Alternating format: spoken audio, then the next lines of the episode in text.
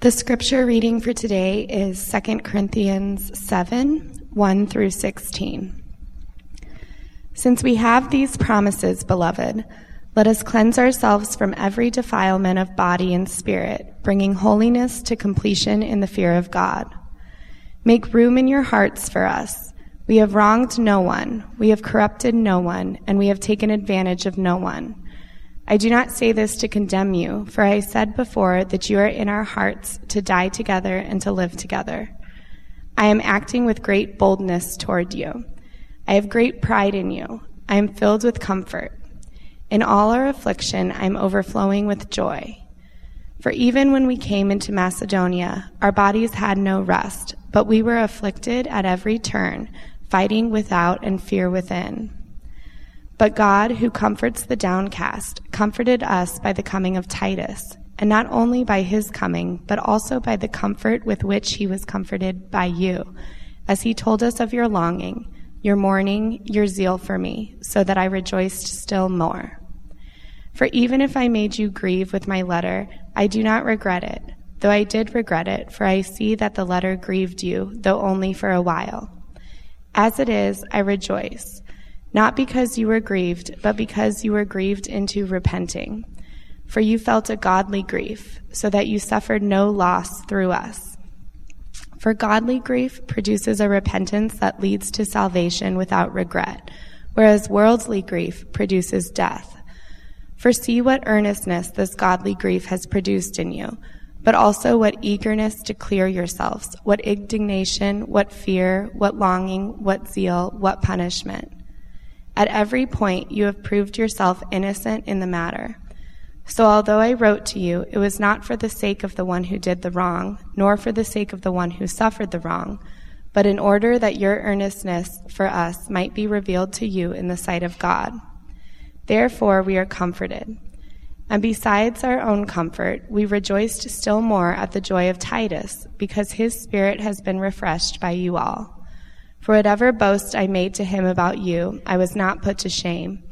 But just as everything we said to you was true, so also our boasting before Titus has proved true. And his affection for you is even greater, as he remembers the obedience of you all, how you received him with fear and trembling. I rejoice because I have complete confidence in you. The word of the Lord. Praise be to God. Morning. Welcome to the Painted Door. Welcome to winter.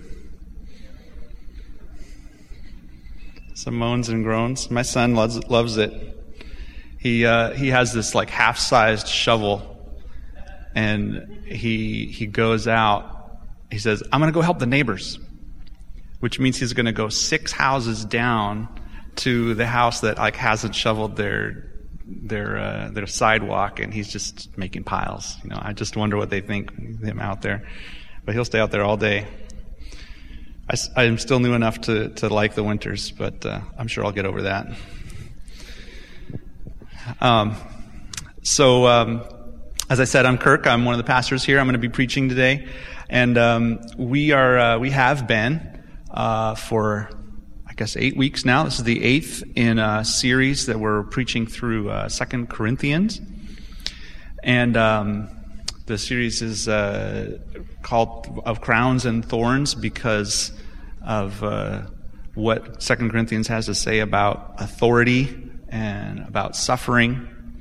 And today it's going to be helpful to, to review um, a little bit of the context. What, uh, why was Paul writing this letter in the first place?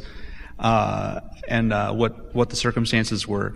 He um, he was writing because the church in Corinth was uh, was uh, hearing teaching from teachers who were undermining um, Paul's authority. They were preaching in a style that was very stylized and formal and considered very eloquent. It was difficult to do, and um, and they were well they were there with the Corinthians. And uh, there began to just be this attitude among them, I think, or they were conveying directly and teaching maybe that um, that Paul's ministry was not legitimate because he was gone and off suffering somewhere. He didn't have this style, this eloquent style of preaching, and and uh, so the Corinthians began to began to believe this, at least listen to this. And so Paul's writing to just reaffirm his love for them, his fatherly care for for them, and um, in that he's reasserting, uh, he's confirming his authority to preach the gospel to, to them. And in fact, he points to his suffering and the, the persecutions he's enduring in the name of the gospel as, as, the, as the basis of his authority. Now, at many points in, in the letter, Paul refers to a specific event. Uh, uh, where Paul, in chapter 1, it says that he's caused them pain and anguish. And this happened uh, in a past letter that he wrote. It wasn't 1 Corinthians. There's another interim letter between 1st and 2nd Corinthians uh, where it seems we don't have that letter, but it seems that there was a person in the church in Corinth that either had committed some offense against Paul or he was being divisive or had some bad teaching. And so Paul wrote this letter of hard words a firm rebuke for the Corinthians.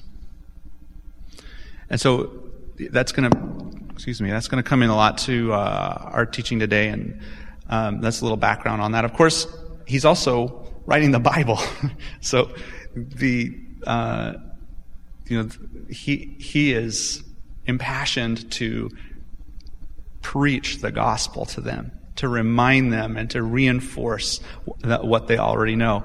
And so in this passage that we're going to go through today is he's he's using this this awkward situation, this painful situation to to do that. So let's let's start in on, with verse two, um, and we'll uh, we'll go quickly with some commentary through a few of these verses and camp in the middle here for a while. But in verse 2, it says, Make room in your hearts for us. We have wronged no one. We have corrupted no one. We've taken advantage of no one. And this, this verse is continuing the widen your hearts appeal from the past uh, chapter, from chapter 6. And he's, he says there, he's speaking them to them like a father to children. He has, he, this is like a, this is an entreaty that a father would give to his kids. Just listen to me. Be, be on my side. Trust me um, open your hearts, open your hearts to us, and um, uh, and then he also mentions we've corrupted no one. You know, we have we we basically don't deserve this erosion of trust that's happened. It's not there has not been a, an issue of, of qualification where we've done someone wrong. Maybe implying some of the other teachers had, or that there was maybe some other qualification issues to be thought about, but not for them. Now, in uh, verse 3, let's keep going. I do not say this to condemn you, for I said before that you are in our hearts to die together and to live together. In other words, uh, I don't resent this. I just love you. You can hear the commitment that he has to the church in Corinth to die together and to live together. He, Uh, they're a part of him. He loves them. He suffers with their suffering. I'm acting with great boldness to- toward you. I have great pride in you. I'm filled with comfort. In all our affliction, I'm overflowing with joy. So even in even with all this affliction, which uh, I think it's being spread that it actually is supposed to be reflecting badly on him, in the midst of this affliction, he's actually overjoyed. He's not desperate to regain their trust. He's actually he's actually confident. He knows them. That's why he's being bold. I have pride in you. I know I know who you are. We belong to each other.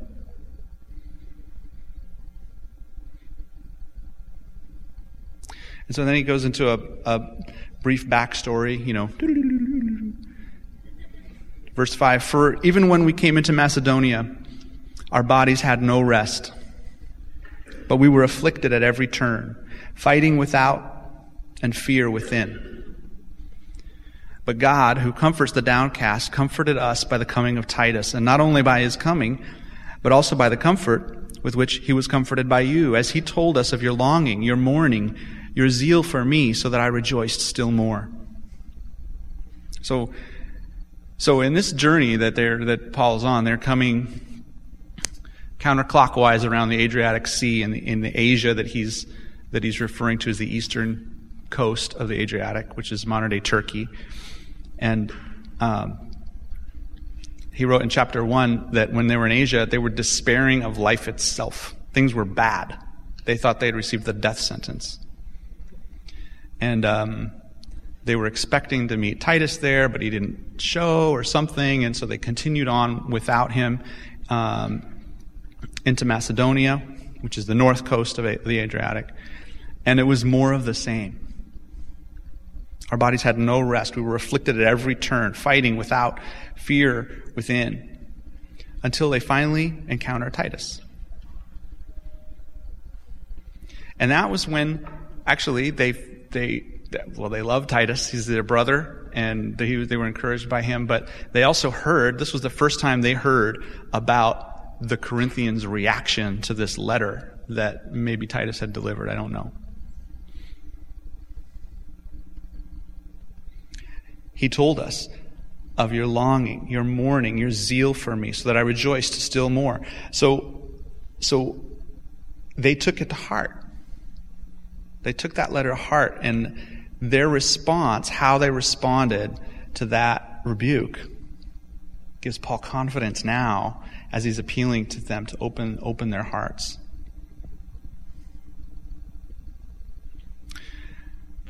uh, in verse 8 For even if I made you grieve with my letter, I do not regret it.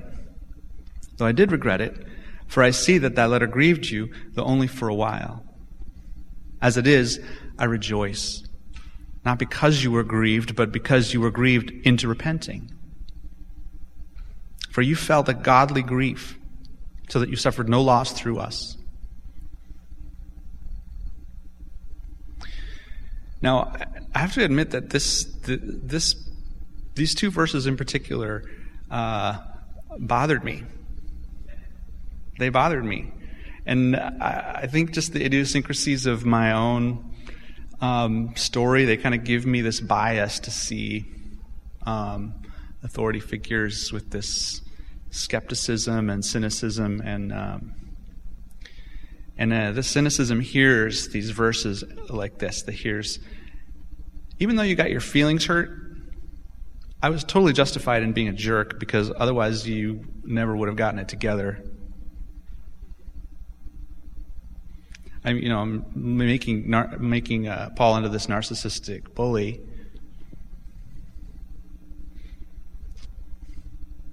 I, I don't really think he was. I, I can't prove that he wasn't. Actually, I mean, you know, he's a.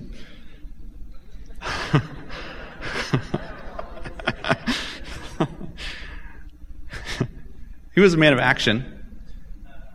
I don't, I don't know many people of action that don't at least struggle with using people.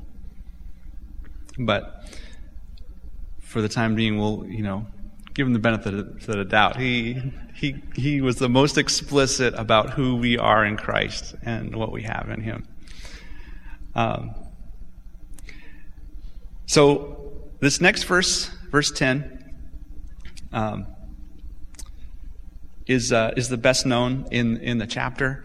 And uh, I really think it, the whole chapter revolves around this, around this verse. We're going to spend some time in this. And this, you'll recognize it, I think. For, for godly grief produces a repentance that leads to salvation without regret, whereas worldly grief produces death. This is just, I mean, it's a dense statement, significant one. What stands out first to me is this uh, salvation without regret.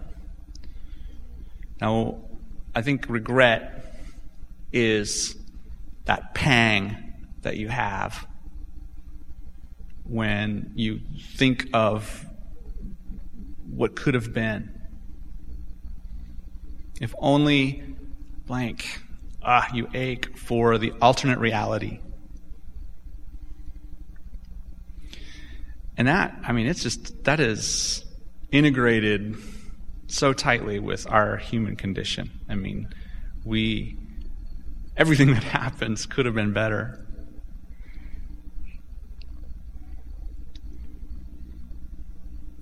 And it happens on a daily basis. There's just minor things that happen every day, you know, parking tickets. no.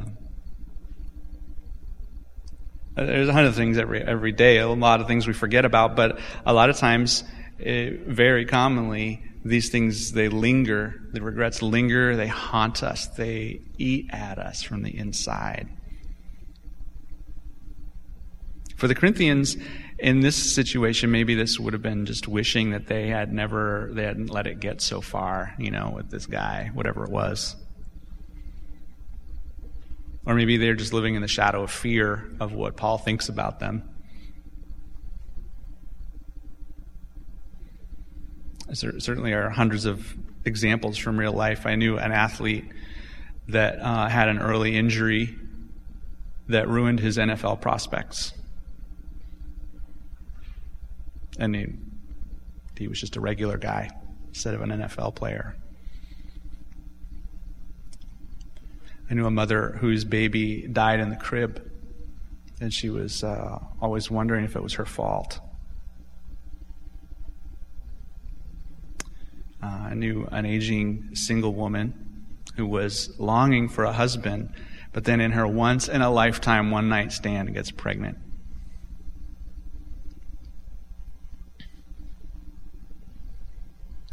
I knew a man who, who broke his uh, friend's trust when he was having a demeaning conversation about the guy on the phone. But I didn't even mean those things. He was just pandering. Anyway, a, a, student that went on the job market only to realize that she just went $80,000 in debt to buy a piece of paper that has no value whatsoever.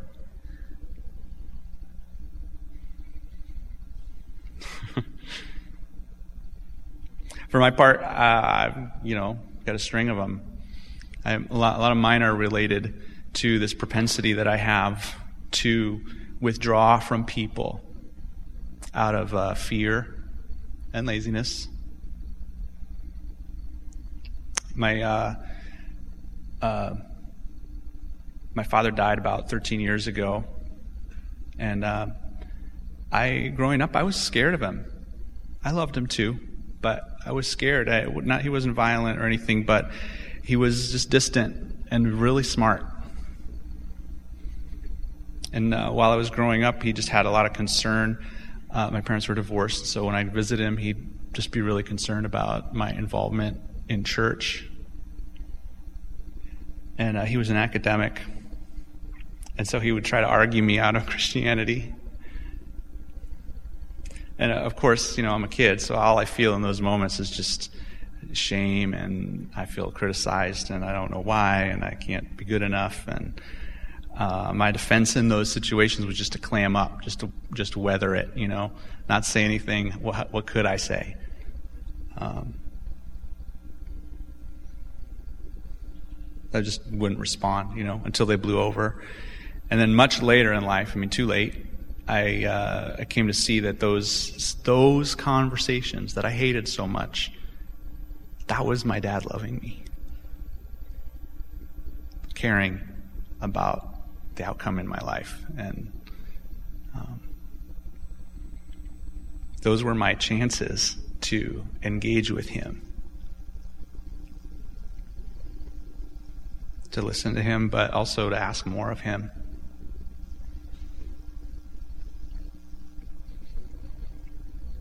So I, I mean, I was a kid, and we all were just kids. It's understandable.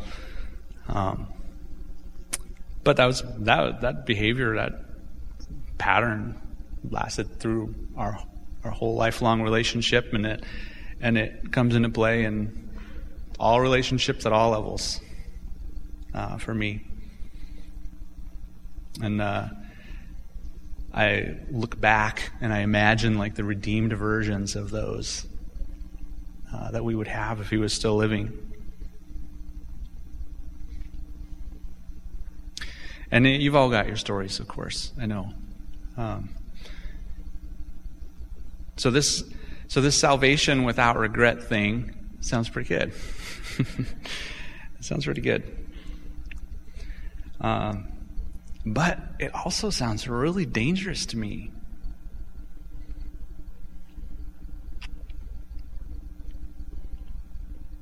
I think even that that like caricature that I have uh, lingering in there of of Paul, uh, you know, is really rooted on this type of person that just doesn't care.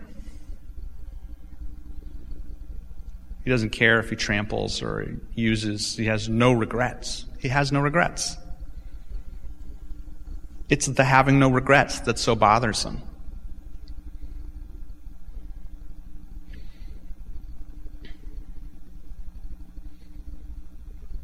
So even though life without regret sounds free and wonderful on the one hand, and it's even it's like a mantra in our world: no regret, right? I mean, people, it's a virtue, kind of. Except in real life, when we encounter real people like that, it's it's despicable.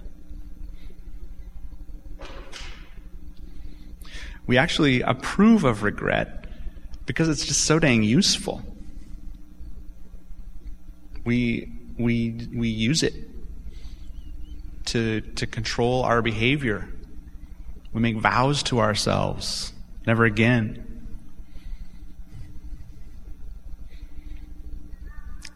Maybe so much so that it seems immoral to not have regrets. Or even inconceivable how you why would you do anything right or good unless regret, the threat of it was there?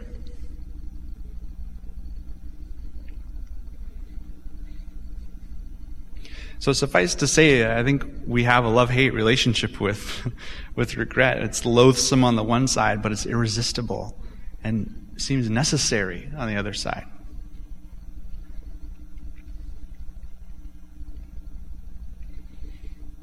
Now, I don't really think that Paul was a narcissistic bully. Um, one thing that um, that I read in this text that uh, tells me that is that he actually does start out regretting.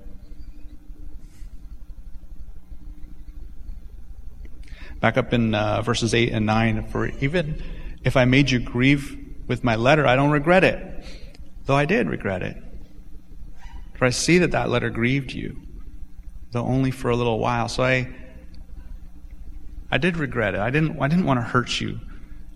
When I heard that how you responded it, made me ache.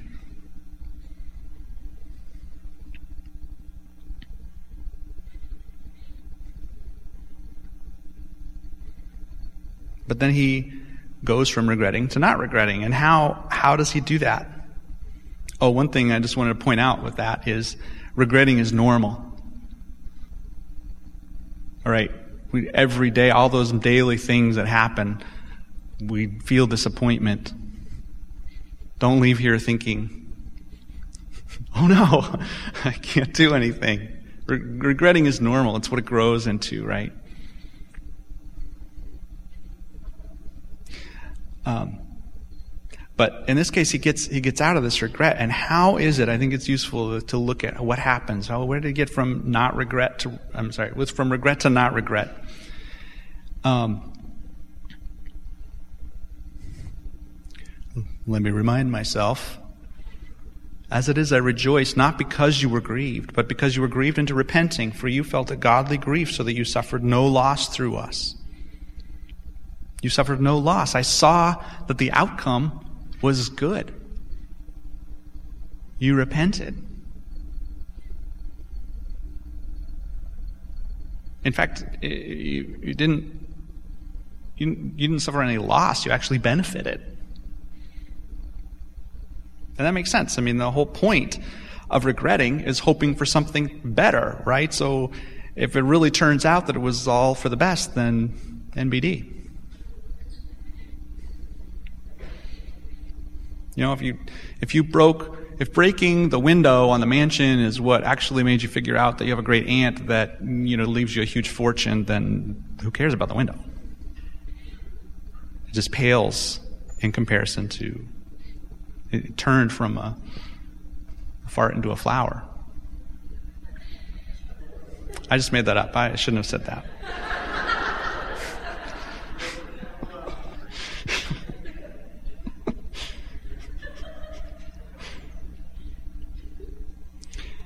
Uh, but you know what? I think, I think this might actually be the only way out of regret.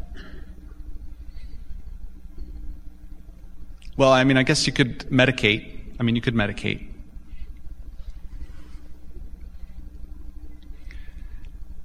Dull the pain. But that's not really freedom from regret, is it? I mean, you're, actually building your life around regret, just trying not to feel it this despair.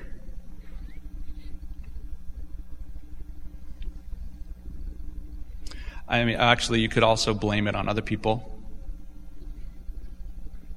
You convince yourself that, that your failure is somebody else's fault, but actually, then you're stuck uh, regretting somebody else's behavior.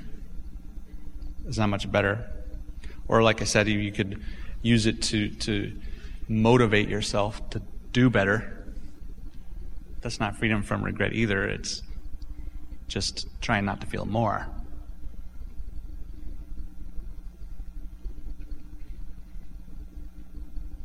So I guess we actually have a lot of ways to deal with regret, uh, or at least to cope with it. But I think the only way to really stop pining and start rejoicing is that we have to be convinced that what is truly is the best thing. That it's better than what might have been.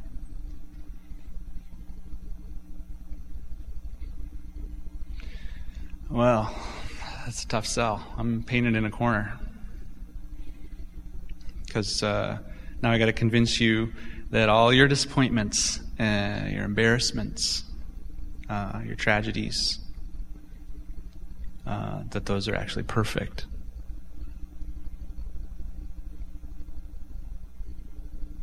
I um, can't do that.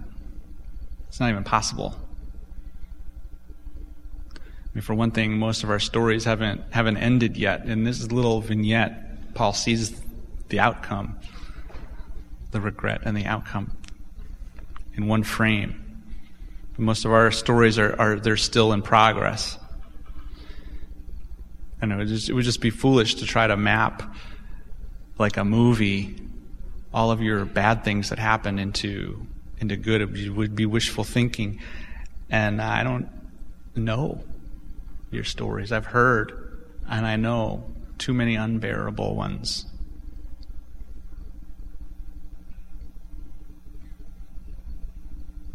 It would be presumption.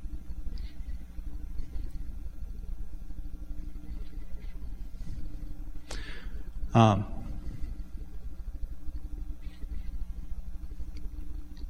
so instead, I'll ask a question. Uh, here's the question Who is responsible for the failures and blunders in your life? Who is responsible for your failures and blunders?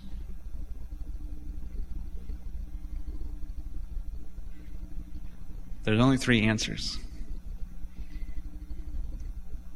you, somebody else, or you know.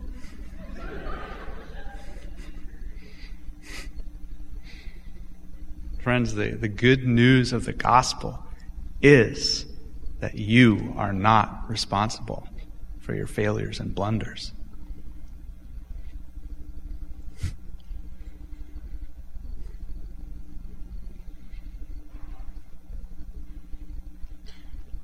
Early in the book, in chapter 5, for our sake, he made him to be sin who knew no sin, so that in him we might become the righteousness of God. Jesus wasn't just standing in front of the bullet paying your penalty. He took responsibility for all of you your failures, your blunders included. He became guilty of your sin.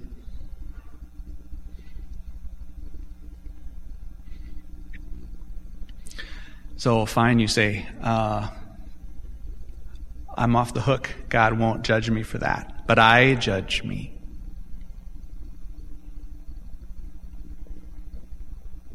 Of course, I dwell on the consequences of that decision. Of course, it would be better for that mistake to never have happened, for that bridge to never have been burned, for my son to still be alive.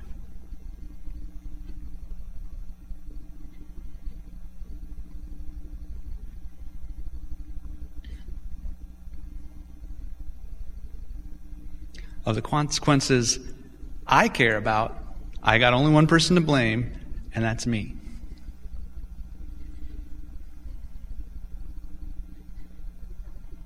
No. Romans 8, 33, 34. Who shall bring any charge against God's elect?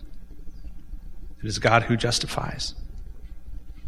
Who is to condemn? Christ Jesus is the one who died. More than that, who was raised, who is at the right hand of God, who indeed is interceding for us. You might believe that you're holding yourself in contempt, that you're holding others to the flame. But Jesus has taken your weakness, He's taken theirs, He's taken your mishaps, your blemishes. It's Him you judge.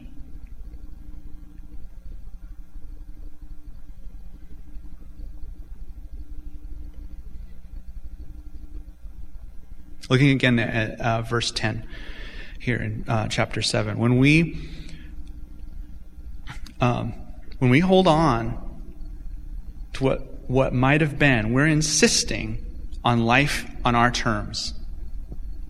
And as good and right as good and right as those terms might be, those terms that we thought were holy, were sanctioned. That is the worldly grief that leads to death. That insisting. But relinquishing that hold in faith of what God might create instead, that is called repentance. And it actually feels like death because it's loosening your grasp on our preferred life.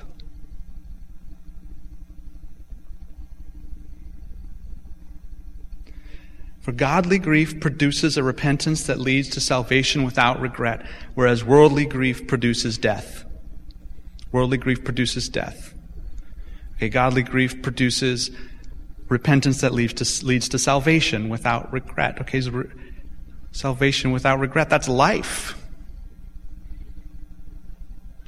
Godly grief produces a repentance that leads to life, whereas worldly grief produces death. And repentance is death. For godly grief produces a death that leads to life. Whereas a worldly grief just produces death.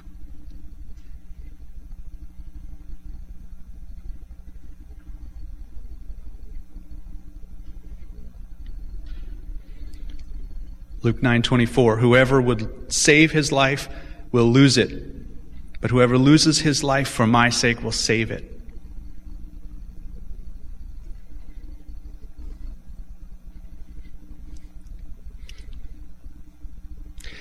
So look how the Corinthians responded to this, this godly grief in verses, verse 11. For see what earnestness this godly grief has produced in you, but also what eagerness to clear yourselves, what indignation, what fear, what longing, what zeal, what punishment. Their, their repentance was active. Okay, it was, it was compelling them, spurring them to change.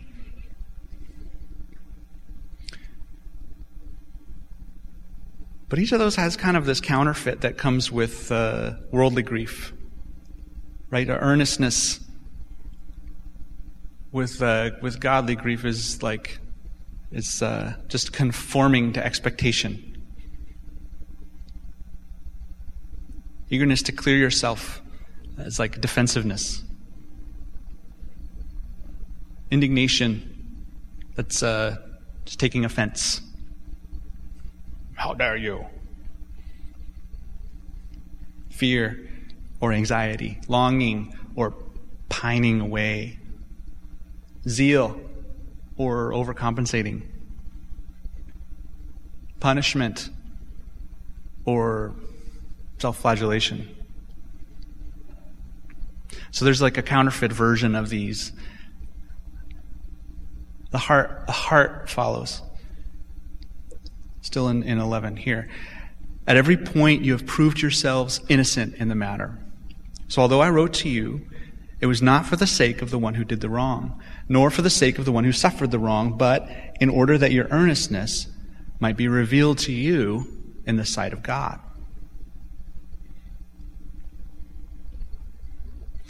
So, Paul maybe didn't even realize when he wrote what he wrote, when he wrote that letter, that that letter was not for the dude. It wasn't for the dude is the guy who did the wrong, right? The guy, whoever it is. Thankfully, we don't have his name. it's not for the guy who was offended, who, who suffered the wrong, himself, Paul.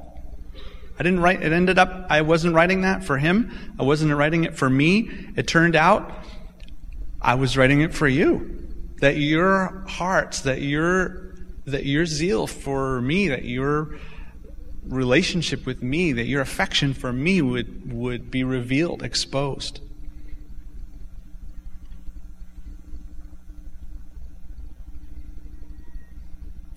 This is, this is important. That, in other words, this rebuke, or maybe more accurately should say, this accusation that they could have received proved untrue.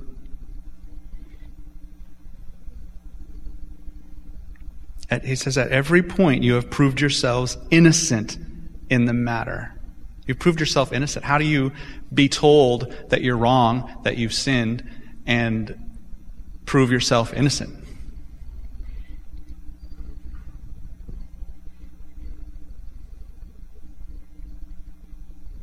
It's like, it's like the, the Corinthians heard this rebuke and they just woke up to their true affection for Paul. They discovered that they weren't behaving like themselves. This is, this is like the prodigal son.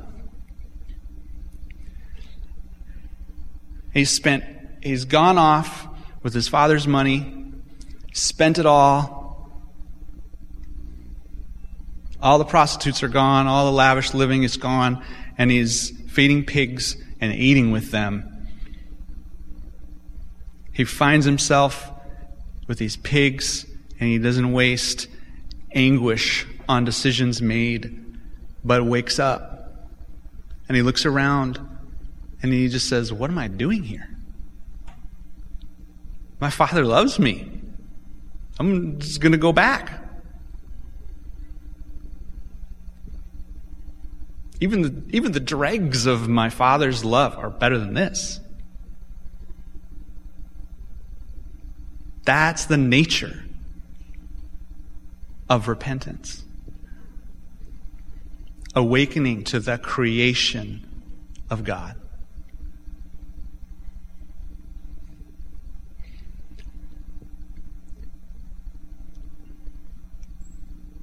This godly grief cannot be strived after. But it's given freely and abundantly. Let us not resist it when it falls lightly on us. If you have ears to hear today, do not languish, languish long in the pig trough. You are the beloved child of God. Let's pray.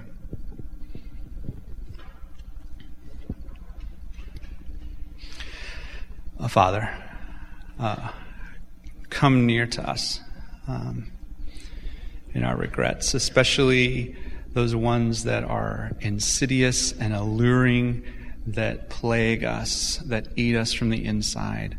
We find it scandalous when you seem cavalier with our hopes and dreams, and we find it difficult to forgive you. Loosen our grip on these treasures, expose them for what they are, which is just is just not you. Open our hearts to the hope of resurrection. It's a vital, present hope. Send your spirit. Amen.